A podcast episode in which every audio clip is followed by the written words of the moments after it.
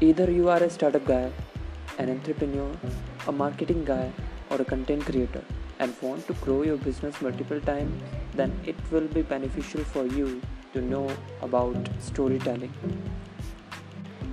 It's all about telling your client, customer about your product, services in more relatable sense. The story you tell is what people can relate to themselves in business or marketing. The storytelling is not just telling the story for client satisfaction, it's all about converting the listener or a reader into your client or customer.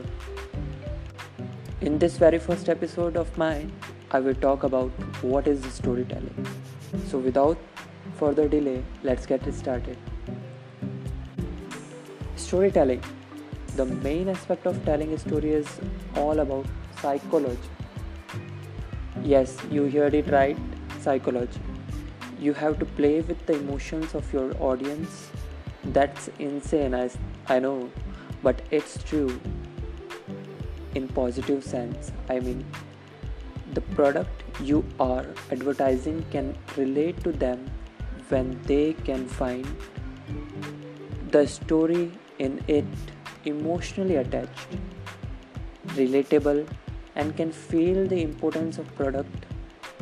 Heck yeah your story advertisement affected the person and now he she will surely try the product cause he find it relatable. He find attach his emotion with the product.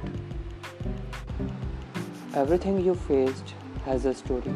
Only the need is you have to know how to convey the message in best way possible if you don't have the right story or don't know where to start, start by just with your journey throughout.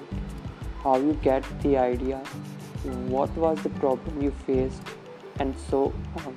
At the end, tell them about the product helped you in some way and your experience. That's it. Now, after that, sit down and be relaxed cause you will be blown up. Boom, your sales will increase in multiples. Yeah, that's the power of storytelling. That's all for today. If you liked my podcast, stay tuned and subscribe to my channel. Thanks for giving your valuable time. We'll see you in the next episode.